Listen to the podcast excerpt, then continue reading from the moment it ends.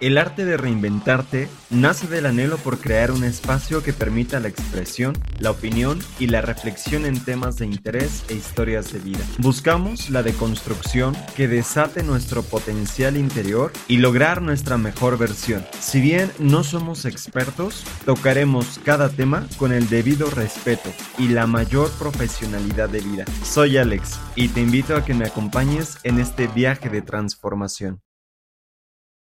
Hola, ¿qué tal? Espero que te encuentres sumamente bien. Te doy la bienvenida a otro episodio más de El arte de reinventar. Este episodio creo que va a ser muy interesante, pero a la vez un poco fuerte, algo polémico y sé que incluso puede llegar a ser como algo controversial, pero como pues bendito Dios tenemos el derecho a la libre expresión, pues esta vez miren, yo voy a hacer uso de esta expresión yo quiero hablar de algo que la verdad es que me ha rondado la cabeza últimamente, sobre todo cuando he estado como navegando en mis redes sociales, particularmente con TikTok. Y dije, ¿saben qué? Yo, yo quiero hablar de esto em, porque o sea, es que está bien fuerte. Ya lo leíste, ya lo escuchaste en la intro. El tema del hate, de la cancelación, el, el hecho de funar a la gente, es un fenómeno neta que, que está muy cabrón. O sea, está muy cabrón cómo se va detonando, cómo le damos consecución y cómo eh, incluso como pues lo, lo, seguimos postergando,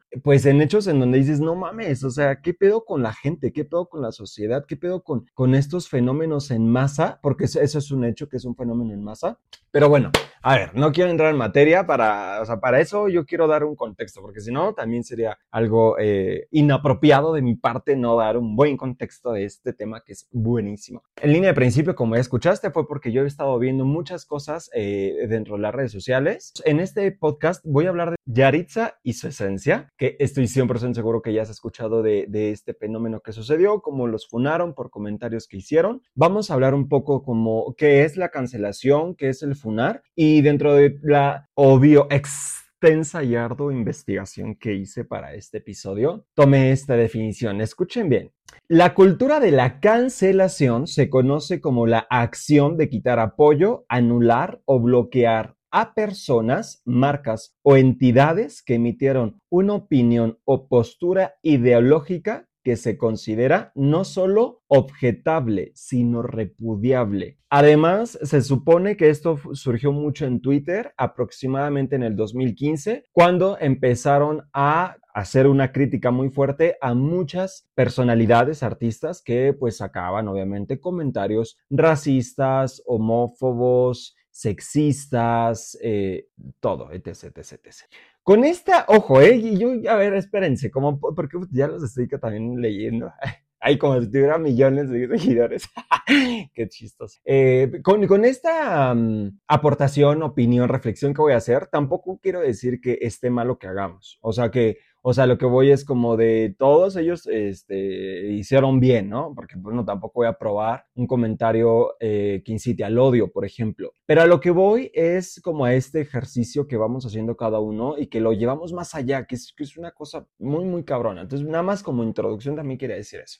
Entonces, ahí tienes tú, ya escuchaste qué es la cultura de la cancelación, un poco de dónde viene. Es un hecho que esto es un fenómeno que sucede y sobre todo creo que se ha dado y se ha desenvuelto más en las redes sociales. Y yo pensaba, mientras me duchaba, mientras me bañaba, pues sí me baño, y yo creía que justo, o creo definitivamente que creo que se ha dado esto porque es muy fácil, ¿sabes? Porque cada vez se ha hecho más fácil el, el, realizar este tipo de actos, porque pues al final del día es cibernético, o sea, es cibernético de, de, internet, no cibernético luchador, ah, la graciosa.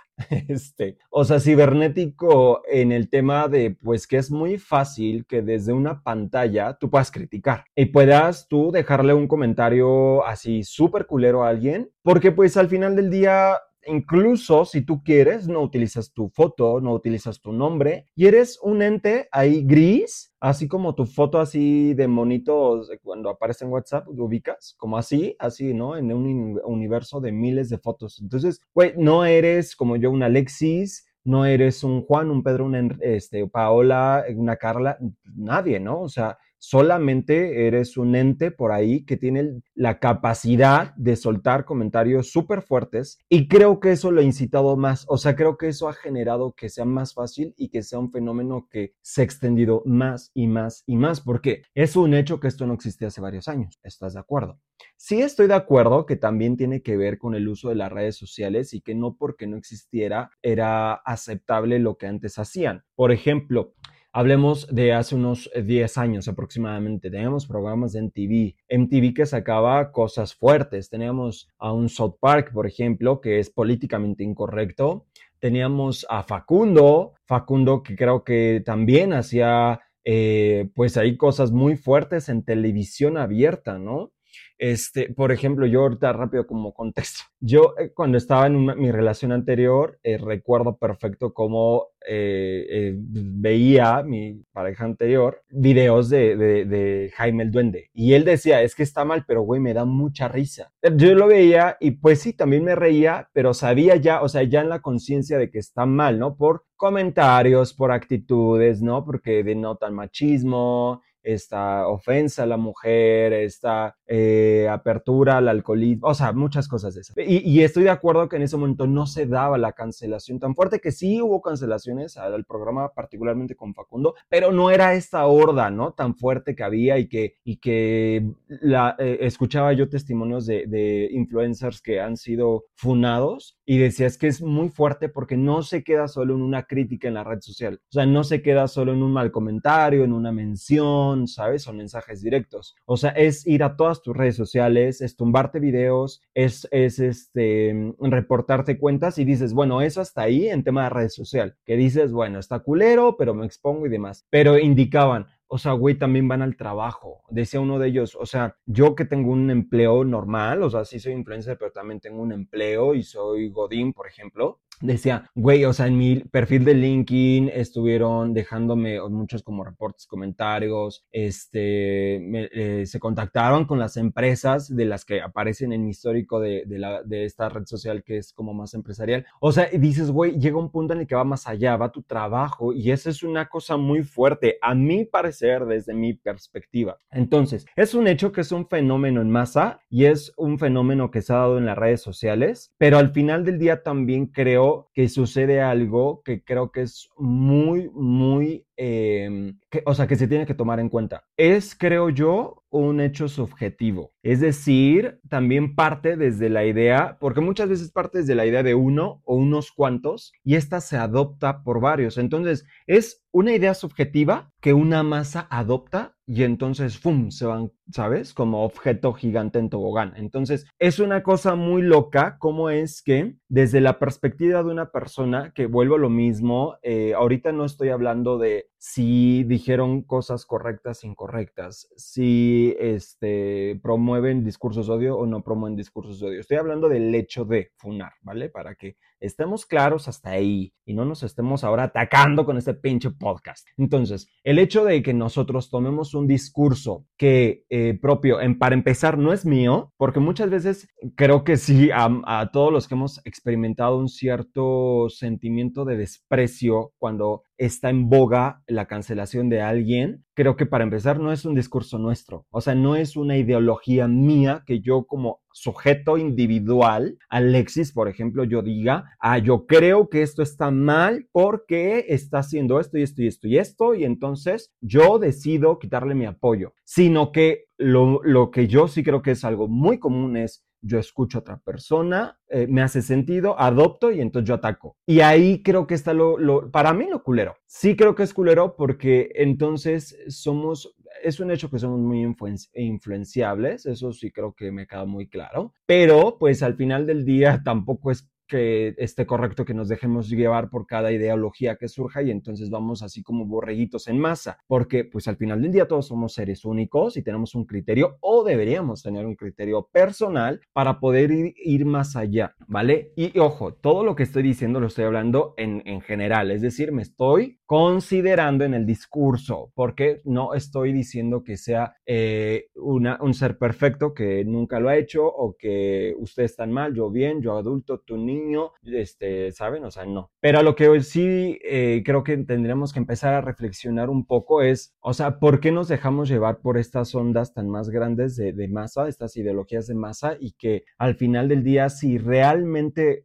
ahí yo me cuestionaría, si realmente representan mi criterio o si no representan mi criterio, porque entonces apoyaría esta idea. O más allá siquiera, o sea, me voy a ir un paso más allá. Para empezar, ¿representa mi criterio? O sea, si yo estoy viendo que hay un discurso de odio, ¿realmente representa mi discurso, mi, mi criterio, mi pensamiento, mis posturas? O sea, ¿Me identifico no me identifico? ¿O solo me identifico en esta cosita que me hace enojar, pero realmente es que no? Es, muy interesante. Una de las cosas que yo escuchaba ahora también en el tema de los ejemplos de, estas, de estos influencers que eh, contaban sus historias al momento de que fueron funados, cancelados, decía, güey, es que lo más fuerte de todo no es solo el hecho de eh, pues que te están cancelando, sino todo lo que surge detrás de o todo lo que deriva, decía, porque después de que me funaron por una frase que yo dije, por ejemplo, se interpretaron mil cosas o se empezaron a, a generar como o editar muchas más y entonces ya no era eso, ya eran dos, tres cosas que no tenían nada que ver, que no me representaban, que yo no dije, que yo no considero, que yo no apoyo, y entonces había una, o sea, esta masa incrementaba cada vez más. Voy a tomar,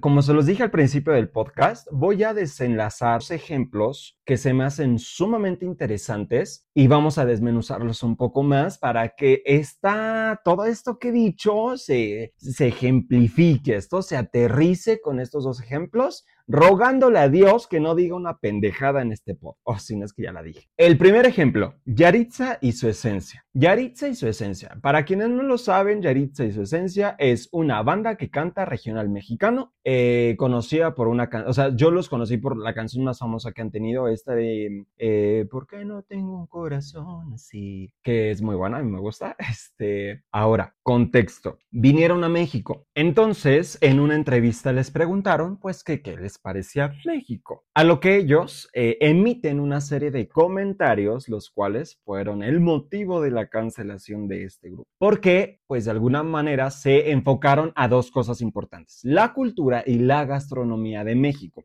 Ellos indicaban que no les gustaba mucho Ciudad de México porque había mucho ruido, que habían muchos autos, muchas patrullas, muchas ambulancias y que pues no podían descansar bien básicamente. Después en el tema de gastronomía dijeron, por ejemplo, que no les gustaba el refresco de bolsita, que ellos preferían la comida de Washington porque ellos son de allá y que les gustaba más esa comida, que ellos son muy especiales al comer y que ellos solo comen como chicken. De hecho, de ahí salieron muchos memes porque es solo chicken. Bueno, y que ellos solamente comen eso, que les gusta más la comida de allá, que el sazón es más rico. Así literal, ¿no? Este, creo que usaron esa palabra incluso, sazón. Entonces, obviamente, el mexicano se enfadó. Yo entiendo porque, a ver, es lógico. México tiene y ocupa uno de los primeros lugares en tema de gastronomía a nivel mundial. O sea, nuestra gastronomía es patrimonio de la humanidad. Eso es un hecho. Entonces, creo que es normal que cuando en México, o sea, se meten con la comida para el mexicano es de, güey, te estás metiendo con todo yo y entonces viene como este enfurecimiento. Entonces, hasta ahí, obvio, por esto, por esto es que, que, viene la cancelación. De hecho, se empezó a hacer tanto el ataque, tanto, tanto que después pidieron una disculpa, disculpa que mucha gente no aceptó, que no veía sincera, que no consideraba, que se veía forzada, etc., indicaban. Y eh, después incluso los empezaron a quitar, por ejemplo, había un fest en, en el norte de que es de pura música de banda, de regional mexicano, y también de hecho los quitaron, ¿no? Por lo mismo de, la situación tan fuerte que estaba. Posterior a eso, un conductor de, televisión, me parece que es más de, Estados Unidos, se llama Pepe Garza, los entrevista y los comienza a a entrevistar justo con la intención de conocer más allá. Y sí creo que hay un hecho que no consideramos, la verdad, antes de funar. Y no es, ojo, no estoy diciendo, vuelvo a lo mismo, que todo esté bien, porque hay, hay puntos que siguen en el aire. Pero sí hay puntos que no consideramos. Y allá ya, ya voy. A ver, ellos decían aquí y le empieza a grabar, porque de hecho yo lo veía y era, sí se veía como un lugar muy, muy solitario. Dice, ellos nacieron aquí. Aquí es donde ellos nacieron. Entonces son de esta zona. Dice, ¿qué puedes escuchar? Y pues es un hecho, no se escucha casi nada. Decía, entonces de alguna manera ellos traen este contexto y llegan a una ciudad con mucho caos y es normal que digan, no, bueno, pues yo estoy acostumbrado a, este, a, pues obviamente a mi tranquilidad. Es como personas que no son de Ciudad de México y vienen de otro estado de la República y su expresión es, justamente la ciudad es muy caótica, la ciudad se ve como muy rápido, la gente va deprisa todo el tiempo y en el campo, en las zonas rurales, en las ciudades diferentes a la Ciudad de México, también la vida es más tranquila, eso es un hecho. Eh, también otra de las cosas que, que, que creo que no estamos considerando es, a ver, ellos no son mexicanos, ellos eh, son de familia mexicana, pero ellos son estadounidenses, ellos nacieron allá, eh, yo tengo entendido, y si no, corríjanme, de que sus papás son este, mexicanos que, bueno, se fueron allá por búsqueda de oportunidades. Entonces, una de las cosas que externaban justamente era, las, las personas que nacen en Estados Unidos y sus familiares son mexicanos, ellos eh, de alguna manera llegan a tener un conflicto de identidad. ¿Por qué? Decía, no son propiamente mexicanos, porque sabemos que no, no nacieron allá, pero traen toda esta cultura por parte de los padres que comúnmente se esfuerzan para que no muera. Y aparte de eso, ellos no se sienten gringos al 100% o eh, estadounidenses, porque pues es evidente que no son propiamente de esa cultura en el contexto en el que han crecido. Entonces traen un conflicto de identidad en el que no se saben de aquí de allá, que sí como que se sienten, pero que no se sienten, que sí México no los asume como tal porque no nacieron aquí, pero tampoco Estados Unidos los va a asumir como tal, sí como ciudadanos, pues por supuesto, pero en el tema cultural creo que sí hay una brecha, es a lo que voy. Y entonces, además de esto, ellos indican que también vienen de una familia de que en su momento tuvo muchas necesidades, tuvieron eh, escasos recursos, eh, que tuvieron que también eh, ingeniárselas para poder comer, para poder comprar calzado y demás. Visto desde esta perspectiva, obviamente ellos indican que no tenían este contacto tan cercano, esta conexión con México. Si asumimos que ellos no vinieron o no han venido tanto a México, fue su primera visita y demás, es normal que no tienen esta relación con, con México. Es normal que no tienen este contacto con la cultura ni con la gastronomía mexicana. Y entonces también creo que es normal, es aceptable, porque están en su derecho, de que cierto platillo les guste o no les guste, de que cierta forma les guste o no les guste. Y ahí sí, o sea, pese a quien le pese, que tienen la libertad, porque así como también en México hay gente que no le gusta la comida mexicana, hay gente en México que dice, no me gustan los tacos al pastor, no me gusta que le echen piña los tacos al pastor, y hay otros que dicen, güey, los tacos al pastor llevan piña, sí o sí, y te friegas. Pero es a lo que voy. O sea, incluso a ti y a mí hay cosas que puede o no te puede gustar y estás en tu derecho porque eres una persona con total eh, libertad. Em, eh, ay, se me fue la palabra, voy a utilizar otra palabra para verme muy intelectual y se me fue. Este, y, estás en todo tu derecho. Entonces, creo que cuando también empezamos a quitar o descontextualizar, esta masa puede ser y pues bueno, o sea, yo lo con lo que empiezo a cerrar es que sí creo que ha de estar bien cabrón, por ejemplo, ser una Wendy. Y literal, o sea, que si bien no se lo han dicho tan abiertamente, pero que tenga la idea de mi apoyo está condicionado, o sea, es decir, yo te apoyo a ti, Wendy Guevara, si eh, pues te juntas o no te juntas con tal persona. O sea, si yo veo que tú tienes una relación con esta persona, pues te quito el like o el follow o ¿saben? O sea, si bien tienes el derecho, y eso es un hecho, o sea, tú tienes el derecho de seguir o no seguir, de apoyar o no de apoyar, pero creo que tampoco tenemos tanto el derecho como de ir a estar insultando, ¿sabes? O sea, eso ya transgrede, transgrede pues la, integridad de una persona. Y si bien eh, pues es un hecho que, que no la tienes enfrente, pero pues tú no sabes el daño o el impacto que pueda llegar a tener, ¿sabes? Yo creo que al final del día nadie, nadie absolutamente está preparado para que masas gigantes la cancelen, la agredan, la insulten Pues porque al final del día somos seres humanos, porque somos seres humanos que sienten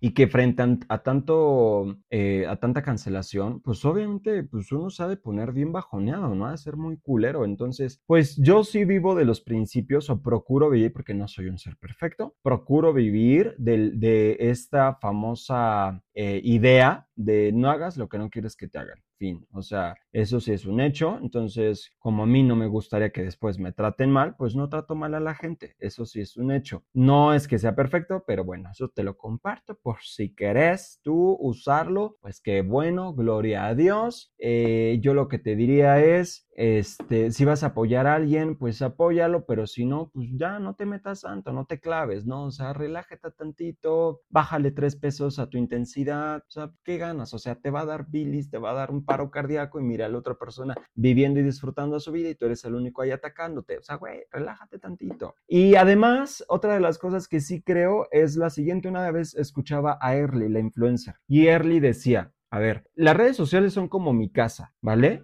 A mí en mi casa me gusta recibir a la gente. Y yo obviamente si estoy, soy una influencer, pues abro las puertas de como mis redes sociales y las abro para que la gente entre. Pero, Jenmir, en mi casa yo tengo reglas, ¿vale? Y si tú vienes y tú transgredes algo de mi casa, yo te voy a correr, porque no creo que tú tampoco permitas a cualquier persona entrar y que haga desman y medio y tú le digas, ay, sí, qué bueno, síguete quedando aquí y desmadra los muebles. Pues no, ¿verdad? O sea, lo vas a correr. Entonces dice, yo también lo voy a hacer. Entonces, el día que vengan y rompan las reglas en mi casa, fácil y sencillo, te voy a bloquear o te voy a responder de la misma manera. Y sí creo que tiene razón. O sea, para ser sincero, sí creo que tiene razón, porque, repito, si van a, ustedes han de decir, ay, pues son eh, influencers y, crean contenido y se exponen. Sí, es un hecho, se exponen, se exponen a, la opinión pública, pero, o sea, el hecho de que te expongas a la opinión pública eh, no es que te dé a ti un papel y te diga, toma, tienes el derecho de insultarlo. O sea, no. O sea, una cosa es la opinión pública y otra cosa es el insulto